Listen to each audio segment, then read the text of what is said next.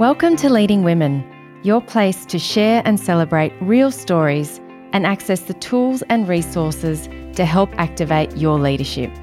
Hi, I'm Julianne Price, Executive Manager of CommBank's Women in Focus.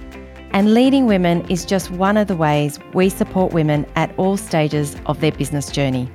So, no matter where you are on your journey, we're here. Enjoy this episode as we redefine the business landscape together. Welcome to Leading Women, the place to ignite your leadership and redefine the business landscape. I'm your host, Rebecca Campbell, and in today's episode, we're talking with Samantha Reid, CEO of Chemistry Australia, about all things manufacturing, diversity, and mentorship.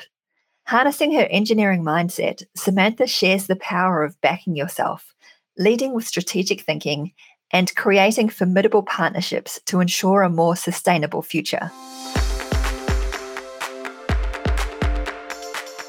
Samantha Reid, welcome to Leading Women. Where are you joining us from today? I'm joining you from Dja country, uh, which is uh, north of Melbourne in the Macedon Ranges area. Now, you have had an incredibly interesting career. You started as a research engineer for BHP and then have made your way through some really impressive executive and non executive roles.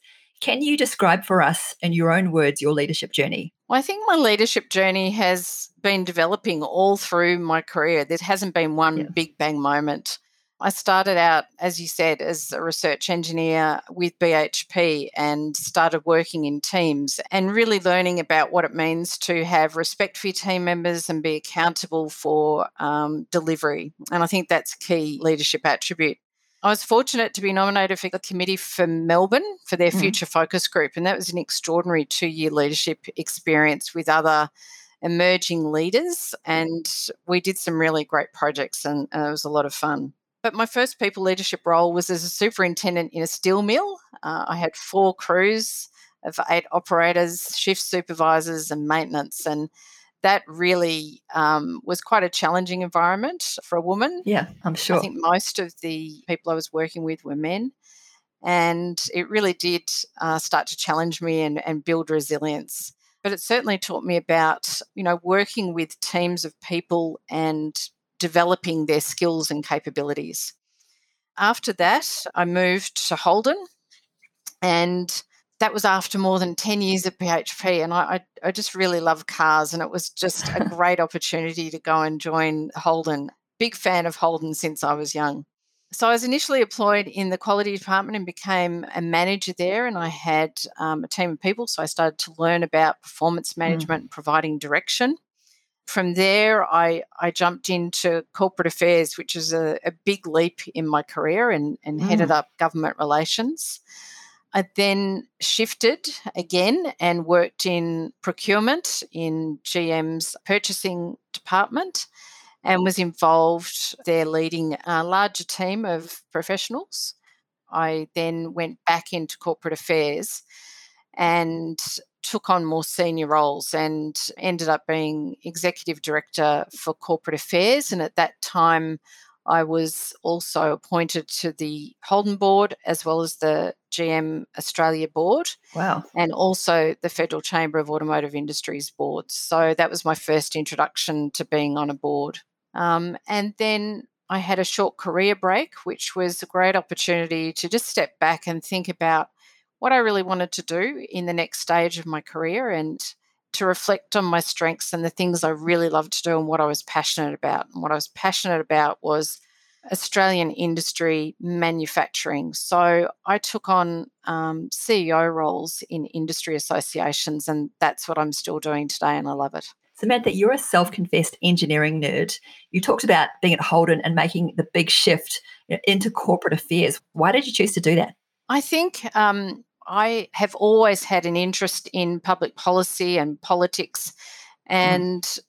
you know, those bigger picture issues for the country. So at the time, um, gender diversity was important to Holden, becoming an employer of choice for women. And that led me to Alison Terry, who Um, it was at a meeting of the Holden Women's Council, and she was then head of government relations. And mm. I had a chat to her about my interests, and she approached me later to come and join the corporate affairs team and take on the role of government relations and public policy. And I, I, took that. I mean, it was a complete leap of faith, but it was just a gut feel that that was the right thing to do. Mm. Throughout my career, I've always looked at the different skills I was developing, and I always see these what seem to be slightly sideways shifts as opportunities to build skills, you know, new transferable skills but it was also in an area that I was really interested in and and I loved it. And it was one of the best decisions I made.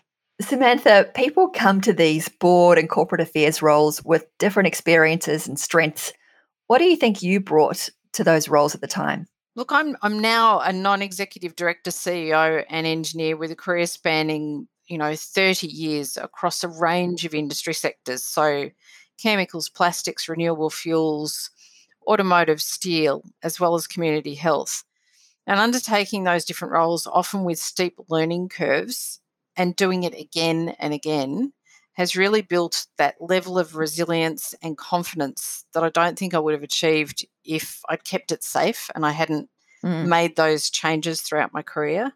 So I do have a diverse set of transferable skills that I've built up over time. So I may not have had all of those skills at the time, but as I've um, changed roles, I've built up those skills. For someone who's starting out and who's maybe they're sitting in a role that's an engineering or a science type role and they're thinking maybe I could make a bigger contribution on a board, what kind of strengths did you have back at the beginning that you brought and then you recognized those skills and that gave you confidence? Mm. I think I had, you know, really well developed understanding of, of the industry, manufacturing environments, really practical operational skills. So working in a corporate affairs department for a manufacturing business, I brought a lot of those real world skills into corporate mm. affairs. And then my boss at the time, you know, she taught me about government relations, she taught me about public policy. Mm. It would have been a lot harder to have not had that background and, and done it the other way. So it really did, um, you know, rely on the fact that I had a lot of industry knowledge when I came into the role. And then we were advocating and developing policy for the industry. So having mm. that practical understanding of what the issues were, what the challenges were, really was important for those roles. At BHP, you were given a business directory. Can you tell us what that was? Look, it was a directory of the company, and in the directory, the heads of the different divisions and departments would have have a bio. Mm. And it was really interesting because what I learned from that was that the senior leaders of the business had worked in many parts of the business. Mm. So I took from that that it was really important to get a diverse set of skills if you were going to ultimately aspire to be ahead of a major business or a major company that it would help you in your career if you had a good understanding of a range of different functions. Thinking back to that business directory that you read all those years ago and knowing what you know now, what advice would you give to other women about how to approach career path?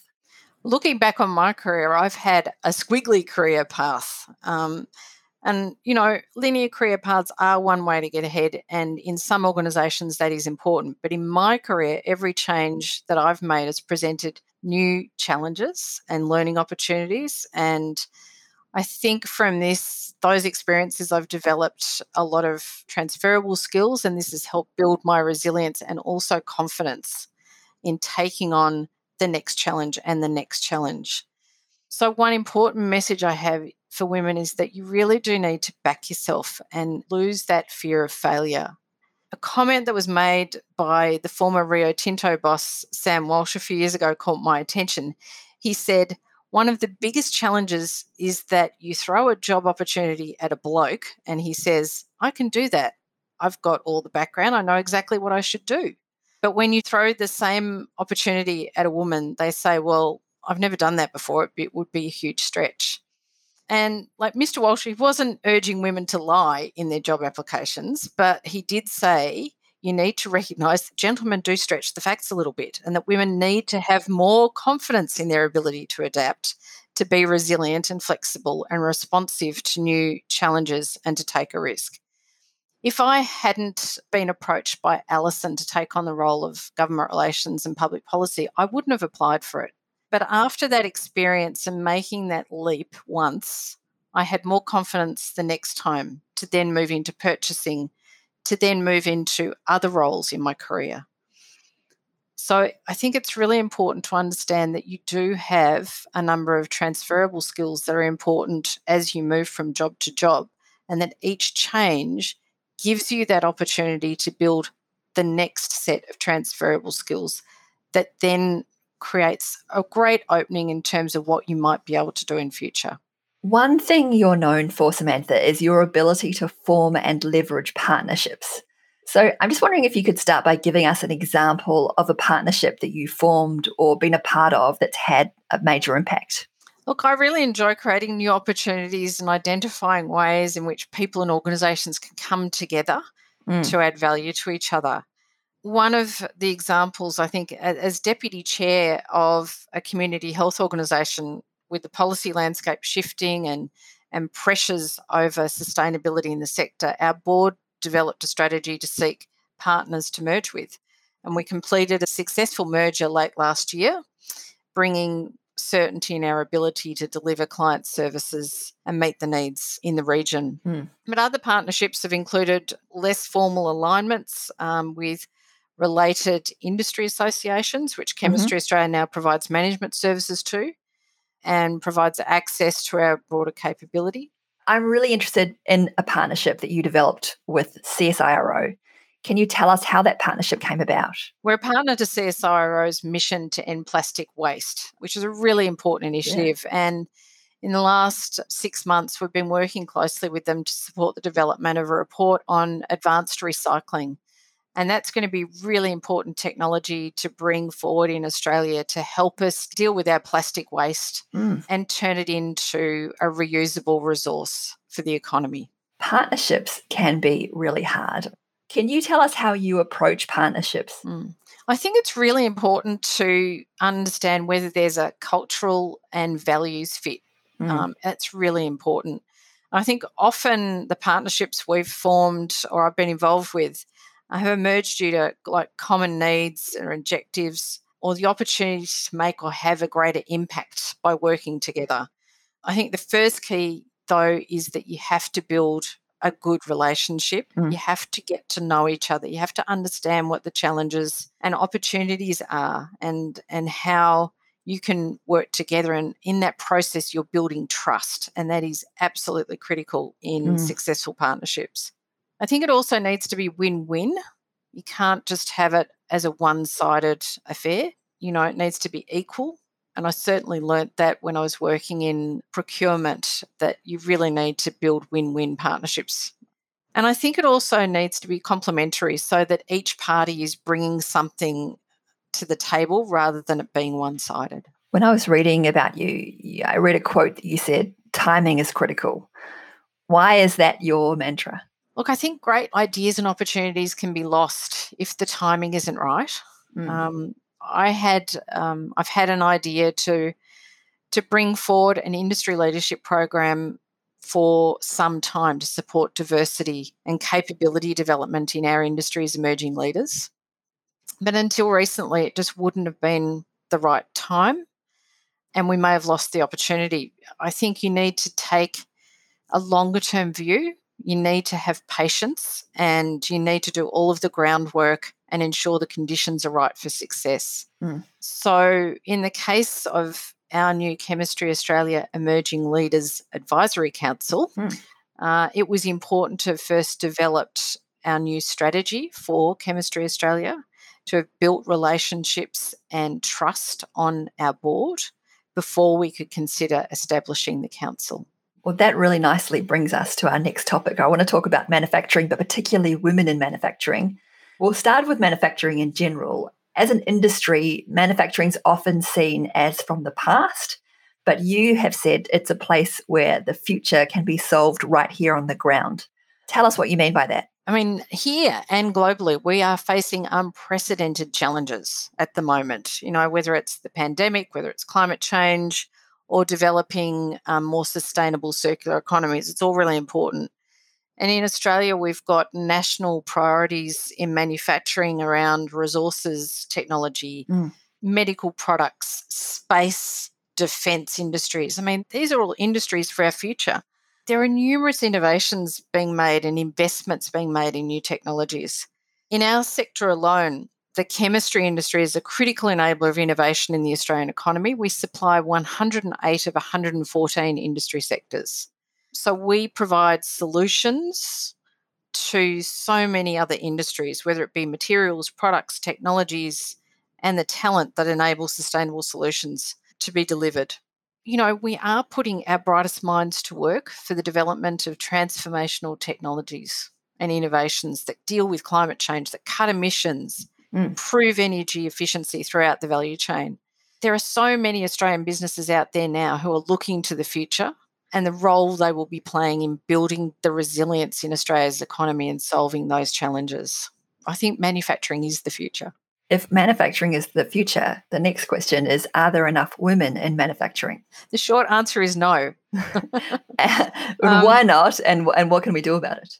Look, I think there's a perception around manufacturing and what the environment's like to work in. And mm. I think there's also the issue that we don't have enough women taking up STEM subjects at school. Yeah. I think there are cultural biases. And honestly, I think careers are influenced in the home. In my case, my dad, when I was growing up, spent a lot of time with me, and and you know, we we built a crystal radio set. I wasn't that interested in playing with dolls and oh. those sorts of things. He encouraged me to take on maths and science subjects. And you know, when when I left school, there was a lot of expectation to take on a university degree. And, and again, my family, my father introduced me to a Monash engineering professor. And he really fired my imagination around the great things that engineers can do. And this saw me apply for a place in engineering at Monash Uni. So I think, you know, it really does start in the home and it is a pity, but I hope that we will change that, you know, as people see that manufacturing has got such an important role to play in the future solutions hmm. um, mm. to the challenges we face. What a great dad. and to recognize your interest and to encourage you. Yes. Yeah. Mum and dad always supported me. They never set any boundaries on the types of careers I could have, and they were very supportive in my eventual decision to take on engineering. I think as a parent, there's a lot that we can learn from that mentorship, you've said that you met a very influential woman when you're working at Holden, who you struck up a relationship with, and she has had an impact on your career and your choices. Can you tell us about that relationship?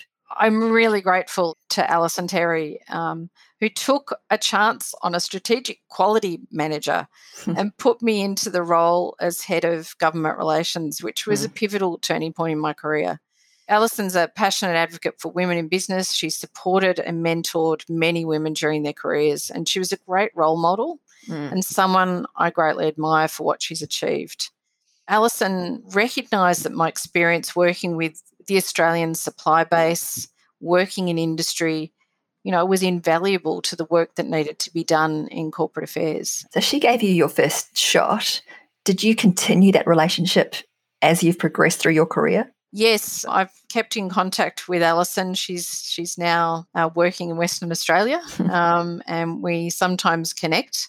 But I've another trusted mentor, um, Mike Salon, who I worked with mm. at BHP, and I, I really admired him. And he became my mentor. He's still my mentor today, even though he's retired and living in Sydney. And you know, he was really important in my career because he would always challenge me. He he'd always say, you know, how's the job going? And if I ever said, oh yeah, you know, it's pretty good, you know, I'm pretty comfortable, he'd say, well, you know, you need to do something else. You need to challenge yourself, and it's the only way we learn. So. Mm. Mike was, you know, has been a really important factor in my career. Yes, as I said, he's living in Sydney and he'd probably say, you know, I don't call him enough and we don't catch up enough. But yeah it sounds like you've had some incredible mentors, kind of informal, being your first being your dad, your university professor, Alison, and, and Mike. I'm really interested in that relationship you've had with Mike. And for other women listening, kind of building that more formal mentorship arrangement. Was there a point when you asked, Will you be my mentor? Or how did that kind of more formal, this person is going to, is kind of making a commitment to support me through my career? How did that come about? I've had formal mentors and I've also had informal mentors. And, and sometimes it's just about, you know, do you have a good relationship with someone and, and mm. you get to a point where you feel, you know, I think that they've got a lot of value that they could add to me. And it's really important to build that trusting relationship between the two of you and then allowing frank and honest conversations to flow and allowing the other person to be quite direct and to challenge you. So, to do that, do you establish how the rules work? I will be direct. I want you to be direct. Yes. In a formal mentor mentoree relationship, yes, I think you have to have that conversation up front about what it will and won't be mm. and set the expectations at the start. I think that's really important for both parties. Um, but I think in the more informal roles, it's just about catching up for a coffee, you know, saying, look, mm. I'm looking at this job, you know, let's have a chat about it. Or you know i'm in a rut you know can we have a chat about what else i should be doing or what i should be thinking about? You do so many things. I looked at your linkedin profile and it goes on and on for pages. I have to keep clicking see more experiences see more experiences. You must get asked to do different roles all the time. I'm interested in how you focus. How do you choose what roles to take on and what to zoom in and focus on look i generally take on the activities that I'm interested in and care about and where I believe that I can make the time available. Yeah. I tend to be maybe it's because I'm an engineer, but I tend to be reasonably organized and plan ahead. I actively block out parts of the week for meetings as well as preparation and planning time. Right. I think you need to be quite deliberate in planning your time. But I also think you can always find time for things that are important to you. And work life balance is different for each person and at different stages of their life. And at my stage of life, I'm prepared to commit, you know, personal time mm. to these activities during the week after hours and on weekends. You mentioned time management, Samantha, and you seem like someone who is exceptionally good at time management. And I'm someone who's exceptionally bad at time management. So I'm very interested in what does your week look like? How do you block out time? Look, it's and I have to admit, it's not always possible because sometimes external forces are at play and you mm. can't do that. But when you do see your week and you look at your calendar and you've got blocks of time, I try to prioritize them so that you can actually focus on on what you need to do, you know, allowing preparation and planning, allowing time for reading, allowing time to then talk to staff, allowing time for meetings.